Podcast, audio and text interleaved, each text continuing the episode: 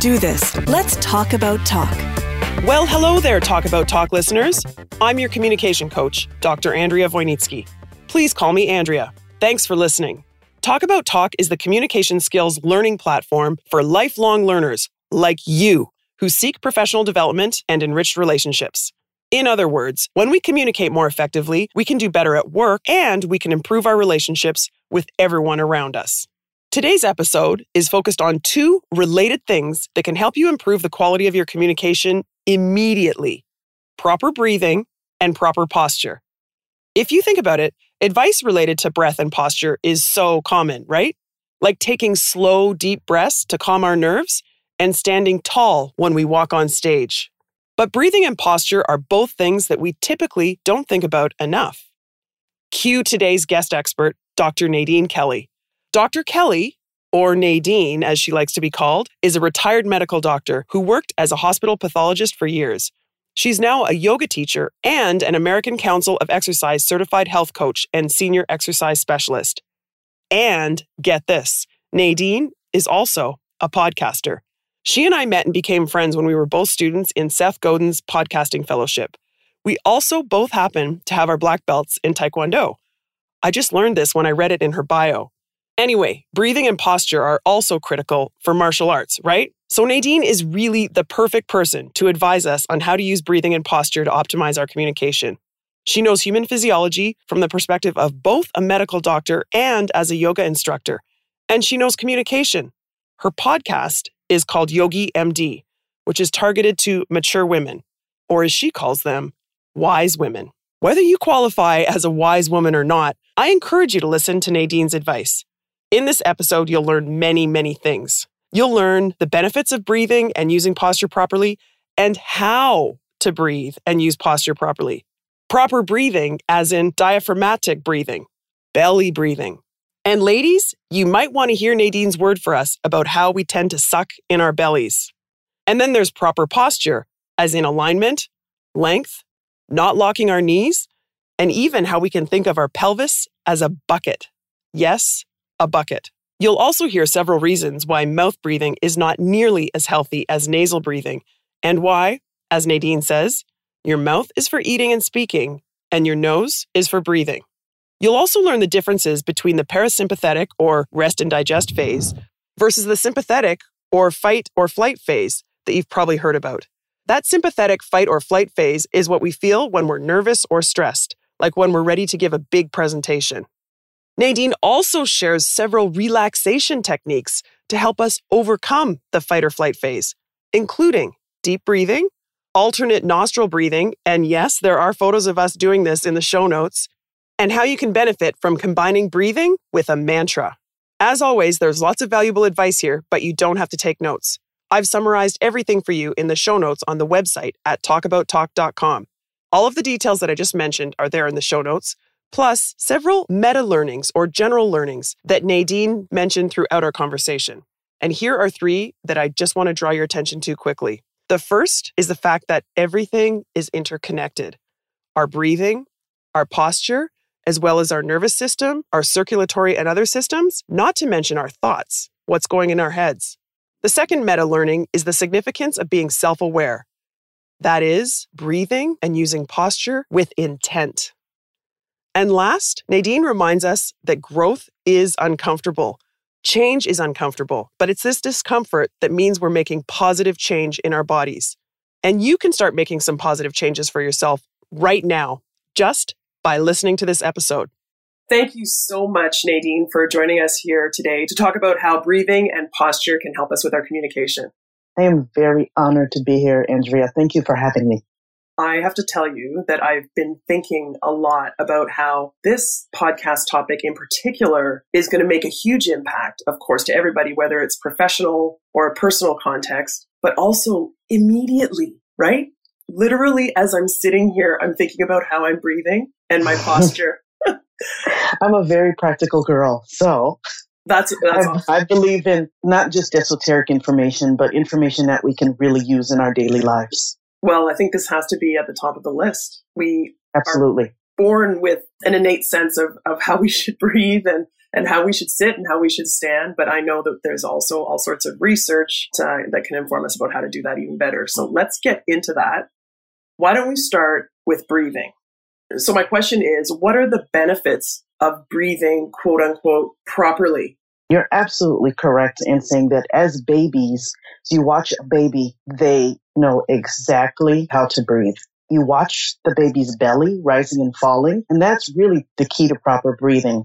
Another thing that I'd like to say is that the body is a beautiful and efficient machine. If we only treat our bodies properly and allow them to do what they naturally do, then our bodies will serve us very well everything is also interconnected. So it's impossible to really isolate one aspect of our mobility or our motility and not talk about other things. Therefore, when I talk about breathing well, it's connected with how we use our muscles. It's connected with the health of our lungs, the health of our hearts. It's connected to proper posture. It's connected to circulation. It's connected to our stress response. It's connected to our immune system.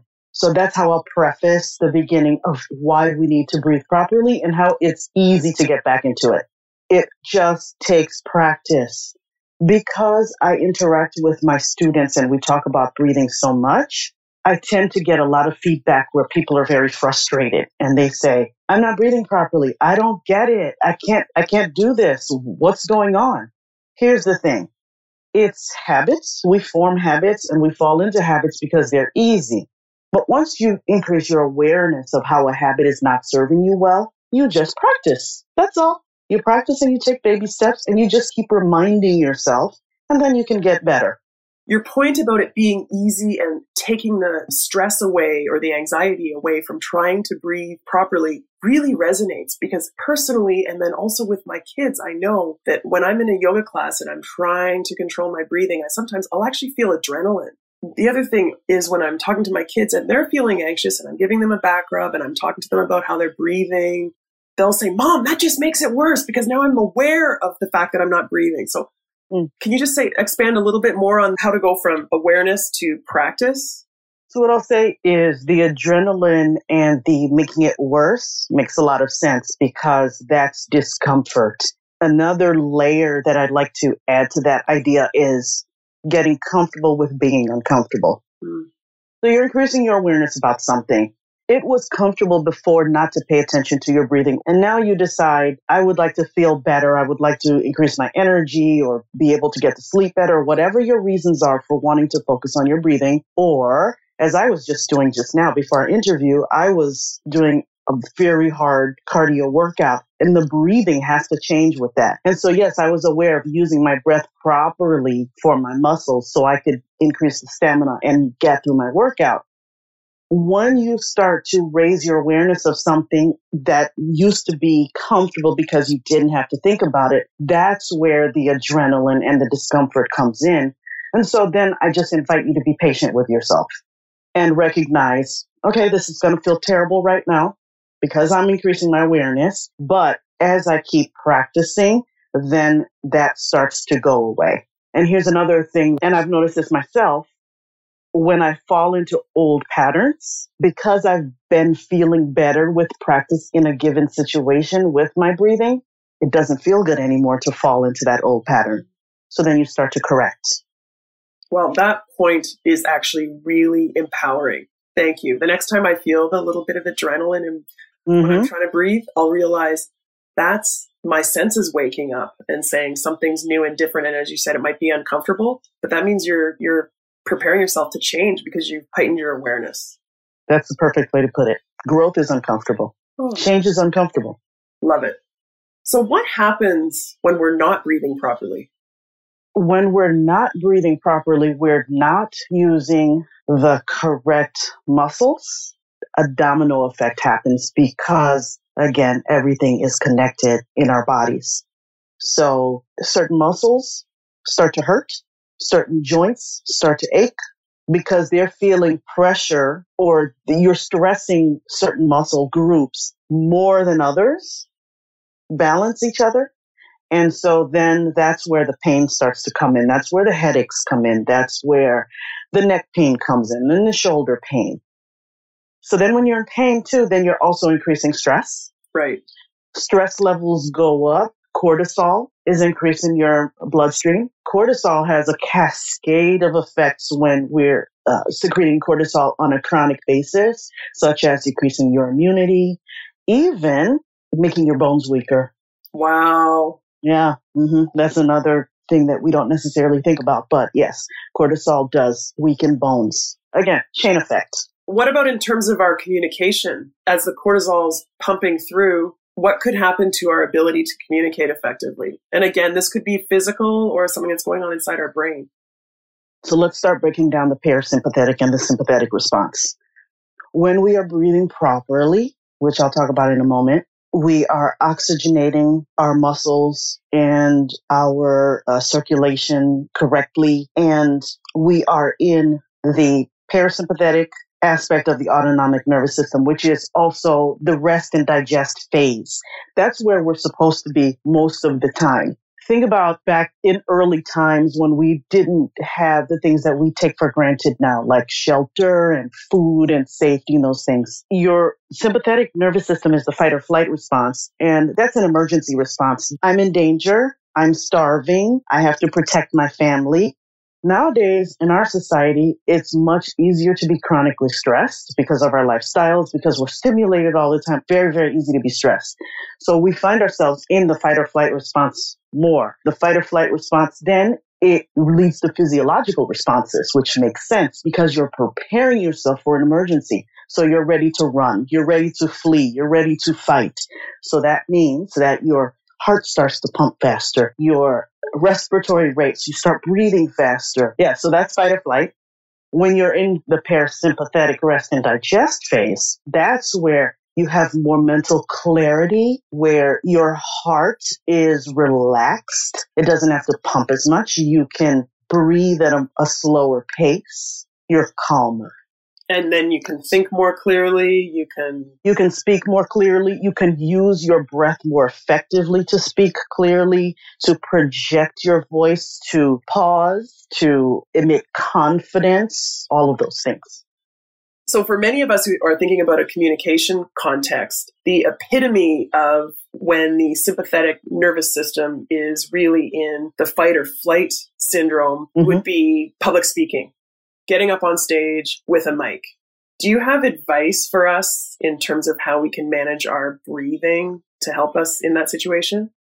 Yes, it makes a lot of sense. We do need stress in our lives. I don't want anybody to get that confused. We do need to be uh, uh, energized a little bit of stress to motivate us to prepare to care about something, right? Before I got to you for this podcast interview, I was a little bit nervous. I, I will fully admit that, but that's because I care. So I was in the sympathetic, ready to go mode. But then your, your parasympathetic nervous system should kick in so that you can calmly address and be present for your performance. So how would good breathing look in that situation? Well, starting to use the best breath, which is diaphragmatic breathing. This is proper breathing, and I'll break that down what that means. Our diaphragm is our primary breathing muscle. The diaphragm is attached to your spine, your rib cage, and your sternum. And the way we use it for proper breathing is to fully inflate our lungs and fully to deflate the lungs. When we fully inflate the lungs on the inhale, we are taught as Americans, especially American women, this is that's where I am in America, to flatten the stomach and squeeze the stomach at all times, but that's actually counter to good breathing. That's counter to diaphragmatic, or it's also known as belly breathing. Mm. To inhale that diaphragm that's attached to the bottom of the rib cage, as I mentioned, it's a dome shaped muscle. So when we take a good inhale, we're supposed to let our bellies rise if you're on your back or inflate forward if you're sitting or standing so that your diaphragm can descend a little bit into the abdomen to make room for the lungs to fully inflate from the apex, which is the very top of the lung, to the base of the lung. When we're doing shallow breathing and we're sucking in that stomach, we're not allowing for the lungs to have room to inflate fully. It's again so beautiful because it's a mechanical thing as well air moves from a place of higher to lower pressure. So when we, the diaphragm descends and we make room for the lungs to move down a little bit. That's creating lower pressure in the lungs so that the air outside can come in more easily. As you're saying that, I'm pushing my belly out as I'm inhaling and I'm feeling that. It's it's so it's exactly what you described when you observe a baby sleeping on its back and you can see the belly rising and going down. Exactly. Exactly. Because as you said, it feels good. It's natural. And then when you exhale, the diaphragm relaxes. And so then the lungs can diminish their capacity. There are other muscles that come into play too. Your intercostals, those are the muscles between your ribs, also do help with inhalation and exhalation. So when all of those muscles relax, then the volume within the lungs goes down. So there's more pressure inside the lungs than outside. So exhale is easier too. Hmm. You made an interesting comment about how women are taught or they observe others pulling their stomach in, right? So I, when I think about taking a deep breath, I don't necessarily think about expanding my belly. I do think about expanding my chest and maybe even pulling my belly in. What do you say to that? That's just not the proper mechanics. Right. And the reason why we're taught to do that is for aesthetics. And the aesthetics are, at the end of the day, are not supporting good health, really. So the inhale is supposed to have an expansion, widening of the abdomen. And then if you're doing an active exhale, for instance, as I mentioned earlier, when you need to use your breath with more intent, with purpose, cardio activity, a walk, lifting things, pushing things, that's the phase where you draw your navel in towards your spine. That's when you squeeze your belly at the end of the exhale. Mm. What is that doing? Providing core stability. So ladies, if you want to strengthen your core, use your core on your exhale. In classes, I know I keep mentioning this, but in my classes, we practice picking things up or stimulating a pushing motion, like maybe with a wall push up. And it's at that exhale when you squeeze your navel with the effort and you push in, then your core is able to remain stable so that your limbs can do their work. Uh, the core stabilization supports the movement of your arms and your legs, your hands and your feet. Brilliant. So that don't hurt your back. So it's not that we're letting our bellies go. It's just that we're not bringing them in unless we're exhaling. Yes. Got it. You will yes. be quoted on that, I promise you. Good. So, I hope to make some lives better. yes, you already have. Back to going on stage then. I'm hearing that we need to be consciously inhaling through our bellies. Whatever you find relaxing to do beforehand, however you help yourself, help is very personal. And taking care of yourself, I think, is a very personal thing. Not everything works for one person versus the other, really. So, what do you find relaxing to relax you to get you into that parasympathetic state?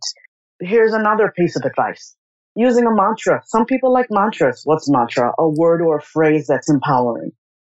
I did a very simple one today. I inhaled the word can and I exhaled the word can't. Mm the way we talk to ourselves impacts our well being as well. I really love your idea of combining breathing and a mantra. I've brought up, and my other guest experts have brought up mantras a few times in different contexts. And I think they're incredibly powerful, but combining a mantra with breathing, that, that could be really powerful. I think, especially when you're walking out on stage. Mm-hmm. Oh, sure. So there are other breathing techniques that you can use too before a performance, not just diaphragmatic breathing. Another way you can practice diaphragmatic breathing if you're not sure, if it doesn't make sense from a sitting or standing position, is to lie down on your back, on your bed, or wherever, and place your hands on your abdomen. Let yourself feel your hands lifting towards the ceiling on the inhale and descending on the exhale. You can also move a hand to the chest and one to the belly so that you can really feel the belly moving under the one hand and make sure you don't feel as much movement or it's not focused on your chest. So that's one breath technique. Two other breath techniques for relaxation are alternate nostril breathing, where you breathe through one nostril at a time. It's very relaxing. Hmm. Do you put a finger over your other nostril? Do you yeah, want to sure. do? You want to practice? Absolutely. Okay. So what you're going to do is you're going to take your right hand and make a peace sign. Okay. Turn those two fingers in towards you and place them right in the center, slightly above your eyebrows on your forehead. Your thumb will close off your right nostril and your ring finger will close off your left nostril, obviously one at a time. So we begin the breath, uh, alternate nostril breath, by closing off the right nostril with the thumb. Then you exhale, then inhale only on the left. Close it off with the ring finger. Open up the right nostril. Exhale through the right only. Inhale on the right and switch back. So that's one round. Okay. Exhale first and inhale. And you can do that five to nine times. That's alternate nostril breathing. Another relaxing technique, breath technique, is extending the exhale to a ratio of about two to one. So you would count. And I always like to begin equal. So if I pick a number like four, which is easy, inhale on four and exhale on four, then you can work your way into keeping the inhale at four and extending it to a count of eight. Got it. So, your two examples that you gave us there of breathing exercises to help us relax more, it reminded me of something that I heard when I was doing a little bit of research. There are some people who say we shouldn't be focusing on breathing because a lot of people will end up holding their breaths. So, the real lesson there is don't hold your breath, really. Mm, exactly. But you do have to be aware of your breathing because it was an article, it was written by an opera singer, and he said that on your exhales is where you want to be able to complete a sentence. Mm. So as you're working on your exhale, you're talking. And then when you're done with that sentence, you inhale. With that exhale, you're using your breath so that you can project your voice to the audience. And he said that gets rid of the question at the end of the sentence that doesn't sound very confident. I love and it. Then, Your body language too. and also it gets rid of the vocal fry because he said that's not enough breath at the end. Oh. So I thought that was that opened my eyes to learn that. Right. Do use your breath again effectively to present yourself in a particular situation, whether it's speaking or as I mentioned, whether it's in yoga. That's why we do so much breath work so that we can make our way through range of motion or transitioning to another pose. And then in a cardio situation, you still need to have a rhythm to your breath in order to provide proper oxygenation to your muscles to improve stamina. So again, you're using your breath in different situations. Right. Right. That that makes a lot of sense. I, when I read this article, I thought they're just being sensationalist. The real point there is just don't hold your breath. And nowhere, when you were talking about how to relax your breathing to help with your performance, did you say anything about holding your breath? Right. So no. it was all inhaling and exhaling. So let me move on then to to a few different types of breathing. So my first question is about mouth breathing versus nasal breathing. Mm. So I'm curious whether there are different effects of them. And I have to say anecdotally, I have heard people make fun of quote unquote mouth breathers, but then recently I've been hearing and reading things about how breathing through your mouth in some contexts may actually be advised. Anyone who knows me well just knows I love simplicity one of my teachers said this in the most simple and elegant way. And she said, this is how she talks to kids. Your mouth is for eating and speaking. Your nose is for breathing. Uh, so now we have an easy way to start the discussion, right? That's easy to remember. It is. There are reasons why it's healthier to breathe in and out through your nose, and they are. Your nasal passages, that's the direct way to inhale and exhale to get in and out of your lungs directly, period. There are also, it's almost like tunnels, folds in the nasal passages and into the respiratory system because the, the air is coming in and you want a little bit of turbulence because there are mechanics that are going on to make that what gets into your lungs the healthiest, the breath that gets into your lung the healthiest. So your nasal passages are engineered to because of the lining, the cilia in there. The cilia are hair-like projections yep. that filter out particles that are in the environment. The nasal passages also humidify the air that's going into the lungs. to adjust proper temperature for what's getting into your lungs as well. The nasal passages also warm the air that's coming into the lungs. And then there's a molecule, nitric oxide, that's only made in the respiratory tract. So you don't get that if you open your mouth and breathe in and out. You get that in through your nose. And nitric oxide is powerful because and necessary because it's a vasodilator. I'm going to repeat this again. I don't want to sound like a broken record, but our bodies are engineered to just beautiful things when we use them right. So the nitric oxide is there to help vasodilate. It relaxes the lining of the vessels in your lungs so that the alveoli, which are the, they're like grape-like clusters at the very end, uh, the smallest possible unit in your lung, Yep. where the oxygen and carbon dioxide exchange takes place. That has to take place over a membrane. So think about it. If you have an agent like nitric oxide, which relaxes those vessels, then the blood flow is easier. And so the gas exchange is going to be easier. That's why breathing through your nose is more effective than breathing through your mouth. Wow. Thank you so much. I learned so much from that. Honestly, I thought it was just a social thing. I had no idea that there were all these physio I knew there were some physiological reasons why nasal or nose breathing might be preferred, but thank you. I think part of that um, derogatory way of looking at mouth breathers comes about too is because there are mechanical things that happen when you breathe through your mouth predominantly. The shape of your face shifts. Really? Certain things happen. Yeah. hmm Huh. Because that's not what we're supposed to be doing when we breathe. That makes sense. Hmm. And I am so self conscious now of how I'm breathing.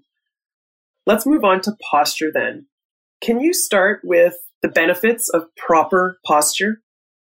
let's think about it just from what others see. Think about someone, and this is really important point for women too. Think about this for safety reasons.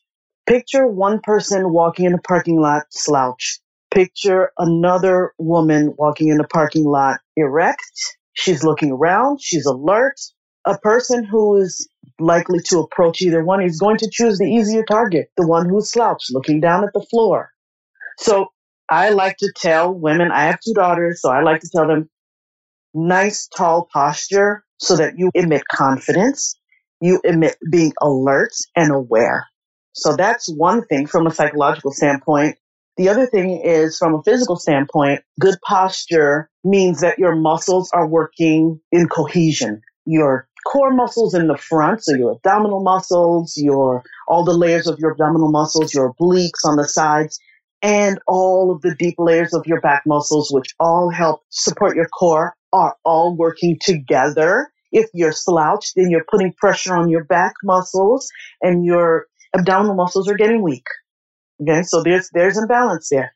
When you have muscular imbalance, your muscles are not supporting your skeleton. Your joints are going to be misaligned. People with arthritis may worsen their pain, or you may even create uh, because arthritis is because of the space between the joints wearing. So if you're not aligning your bones properly, you're increasing the chances of, of developing arthritis in those joints. As I said, muscular pain. You're not breathing properly because again, you're not able to really access your diaphragm as well. Your rib cage is misaligned when you're slouching. The another benefits of posture, your energy levels all that stuff that I just said is going on, how can you be energetic when you're in pain? It's going to be more fatiguing. Wow. So I I, could mean, go I on thought, and on. I thought it was. You have more? um, anxiety, it increases anxiety. Really? Your, your proper posture. Mm-hmm. Wow. Sure. Everything's connected. Yes. Okay. So why don't you take me and the listeners through what proper posture looks like and feels like? I would love to. Okay. Okay. Awesome. Let's start with sitting Okay. because that's uh, what a lot of people find themselves doing. Although I would encourage you to get up every hour for a few minutes. But when you are sitting, it's very important because it's very easy to let ourselves develop a habit of slouching. And then gravity doesn't help, right? Because then it's encouraging you to slouch further. And if you're like us, doing a lot of work at our computer, just keep reminding yourself to sit up nice and tall. How do we sit up nice and tall? First of all, having your feet flat on the floor. Okay. And making sure that the feet are positioned properly. So there's positioning and then there's muscular engagement. They go hand in hand. So here, let's go through positioning first. Okay. Feet flat on the floor. And when you look down at your feet, you make sure they are parallel to one another. Another way to think of this, I'm a visual person, is the number 11. So your toes point straight ahead. Other alignment cues, stacking your joints properly. Ankles are underneath knees. And then let's think about the positioning of our pelvis. So you're not tilting your pelvis forward or tilting it too far back. It has to be like Goldilocks, just right. So if you think about your sits bones, which are uh, the clinical term is ischial tuberosities, Wow. be, you should be balancing on those two points. Okay. Okay. So another way to think about this is that your pelvis is a bucket. You don't want your bucket tilted too forward or too far back. Okay. You can touch the front of your pelvis, your hip bones, and make sure they're pointing straight ahead. Okay. Those are called your anterior superior iliac crests. Then you stack shoulders over hips. Okay. Your shoulders are a little bit back. And how do you do that? Think about your shoulder blades. Slide them down away from your ears and slightly in towards one another until you feel your shoulders line up in their sockets. Got it. Then, another, there are many ways to think about head position. Let's use a couple of cues. The crown of your head touches the ceiling so that you can create length and space in your neck. And then think about the position of your head. If you take a line and draw it directly down the center of your ear, that line should intersect or bisect your shoulder in half. Okay. So ear over shoulder. You can also think of back of the head lining up with back of the pelvis. Okay. That's another cue. And then your hands are relaxed in your lap, either palms down or palms up. Got it. Yeah, so that's a proper sitting mountain pose in terms of alignment. Now, muscle engagement was the second part. You're using your muscles in your everything together in order to maintain that proper posture. You're using your muscles in your feet. You're using the leg and thigh muscles to keep your knees stacked over your ankles. You're using all of the muscles in your torso to keep your shoulders over your hips. And you're using your neck muscles all together to keep your neck nice and long, front, sides, and back. And you're relaxing your face. Yeah. that's always the last part. Yes. So that's a seated mountain pose. And we call it mountain because what does that evoke? That, that evokes height, stability. Yeah. Yeah. So you want to sit nice and tall. And it's a practice. Sometimes I find myself too getting really engrossed in what I'm doing at the computer and I start to lean. But because I've been practicing, it starts to hurt. And so I bring myself back to that nice seated posture or just stand up. You know, the standing desks to me are good because it reminds you not to slouch forward as well. Now, a standing mountain pose is very similar to what I just described, except now you're on your feet. So you're, you are stacking up your ankle underneath knee, under hip, under shoulder. Now, because we're not sitting, we're using the feet and the leg and the thigh muscles a little bit differently. Here's something to watch out for. Okay. Don't lock your knees. Ah. Don't stiffen and lock, lock your knees. Soften them just a touch so that you can start to feel your thigh muscles, front and back, sides, and your buttocks also help. We forget that our buttocks are part of our core. They are. Makes sense. I mean, it makes sense. It's at the core of our body. Well, that is very helpful. I'm going to be, I, you know, I thanked my mother recently for sticking her fingernail in my spine whenever I slouched. And I, I think I have pretty good posture and I'm the same as you. When I'm feeling tired or a little uncomfortable when I'm working, I often realize it is my posture. But going through that alignment, literally from your toes up to the top of your head, I found it incredibly helpful. And I'm going to be even more aware and informed now about my posture. So yes, it's remind myself to sit up nice and tall, but why was I doing that? Mm. Is it, it can be very simple as I just forgot and I'm falling into a bad habit. But if you find yourself having a difficult conversation or you want to talk about a difficult subject with someone you really care about, what is your posture saying? What are you setting yourself up for success? It's some of the things that I've really learned myself thinking about this idea of everything being connected. If I can breathe, I just had a difficult conversation with some family members. Everyone listening, I'm sure knows that's the worst. You go into something you really care about someone. You do want to listen with empathy, but you know it's going to be a difficult talk and emotions are going to run high. What can you do? Think about your breathing. Pay attention to your posture as you're talking so that you can think and you don't let yourself go into fight or flight response because you're hyperventilating or you find yourself holding your breath because you're giving into feelings of powerlessness or anger. If you're able to just bring yourself back to the breath, then sit nice and tall and listen.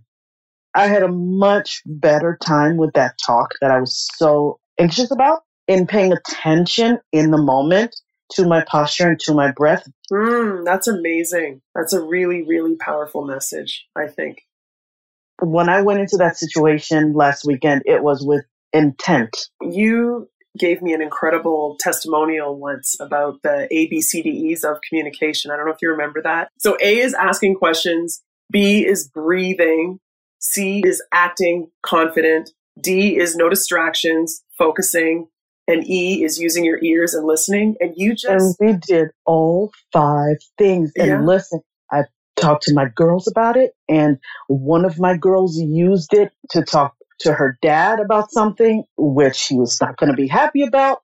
But how else can you really maintain healthy relationships with people you really care about if you don't have the intent to go in there with the ABCDE. Yeah. They work. They do. So you've got another testimonial. I used it again without even thinking about it. So thank yeah. you for reminding me. And it worked. Yeah. Huh. So now you understand a little bit more about the breathing component and the confidence component. Right. Before we move on to the five rapid fire questions, is there anything else you want to add about posture or breathing? It's cheap. It's easy. It's just a habit that you can undo. All you have to do is practice so that you can feel better, to breathe better, to stand better, to sit better, to be better in the world, to project the person you want to be in the world rather than having life happen to you. So that's the simplest piece of advice I would give to why you should care about improving your breathing and your and your posture. Beautiful. Thank you. Okay, we're going to move on to the five rapid fire questions now, if you don't mind. First question What are your pet peeves? My pet peeves. It's just, it's silly, but okay, I'll, I'll just say my pet peeves. People that don't eat with their mouths closed. and lately, as I'm getting older, being okay with being ignorant. When I encounter a person who doesn't mind being ignorant, who doesn't want to learn anything or thinks that the world is just black and white, it's hard for me to practice empathy. I'm working on it, but it is it is a pet peeve wow. to just remain okay with ignorance. Mm. Oh wow! Question number two: What type of learner are you? Visual, auditory, or kinesthetic, or some other kind of learner? I am definitely, solidly kinesthetic and visual. Oh my goodness, yes, I am not an auditory learner. Which makes the fact that you're a podcaster even more fascinating. Yes, and it, it has, but remember what I just said about the ignorance? It's a, it was an opportunity for me to learn to strengthen that weak muscle. So I said, okay, let's do this. Well, this is one thing that is very, very apparent about you is that you are very engaged in self improvement and education and knowledge. It's very important to me. Very, very important. Yeah. Okay. Question number three introvert or extrovert? I think a good solid mix of both. I, I, used to think I wasn't extroverted, but I don't think you can be a podcaster and not be extroverted to a certain extent.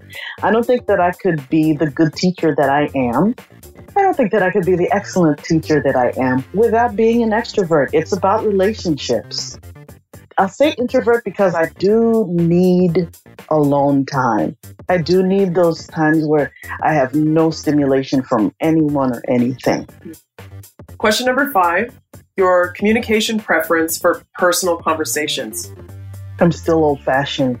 I really like face to face. I like to see body language. I like to, there's so much you miss in written communication, or it's easy to miscommunicate because you don't have those emotional or those tactile cues. So I still like to look a person in his or her eyes. I like to see how the shoulders are. I like to hear the tone in the voice. And quite frankly, I think it takes courage I'm not a coward. So, and I know this sounds judgmental, but I feel like it's easy to sit back and write something in a text, think about it, shorten it, not send it, reword it, versus in real time when you have to look at a person and really think about what you're saying, really control yourself and use those ABCDEs. Mm. I think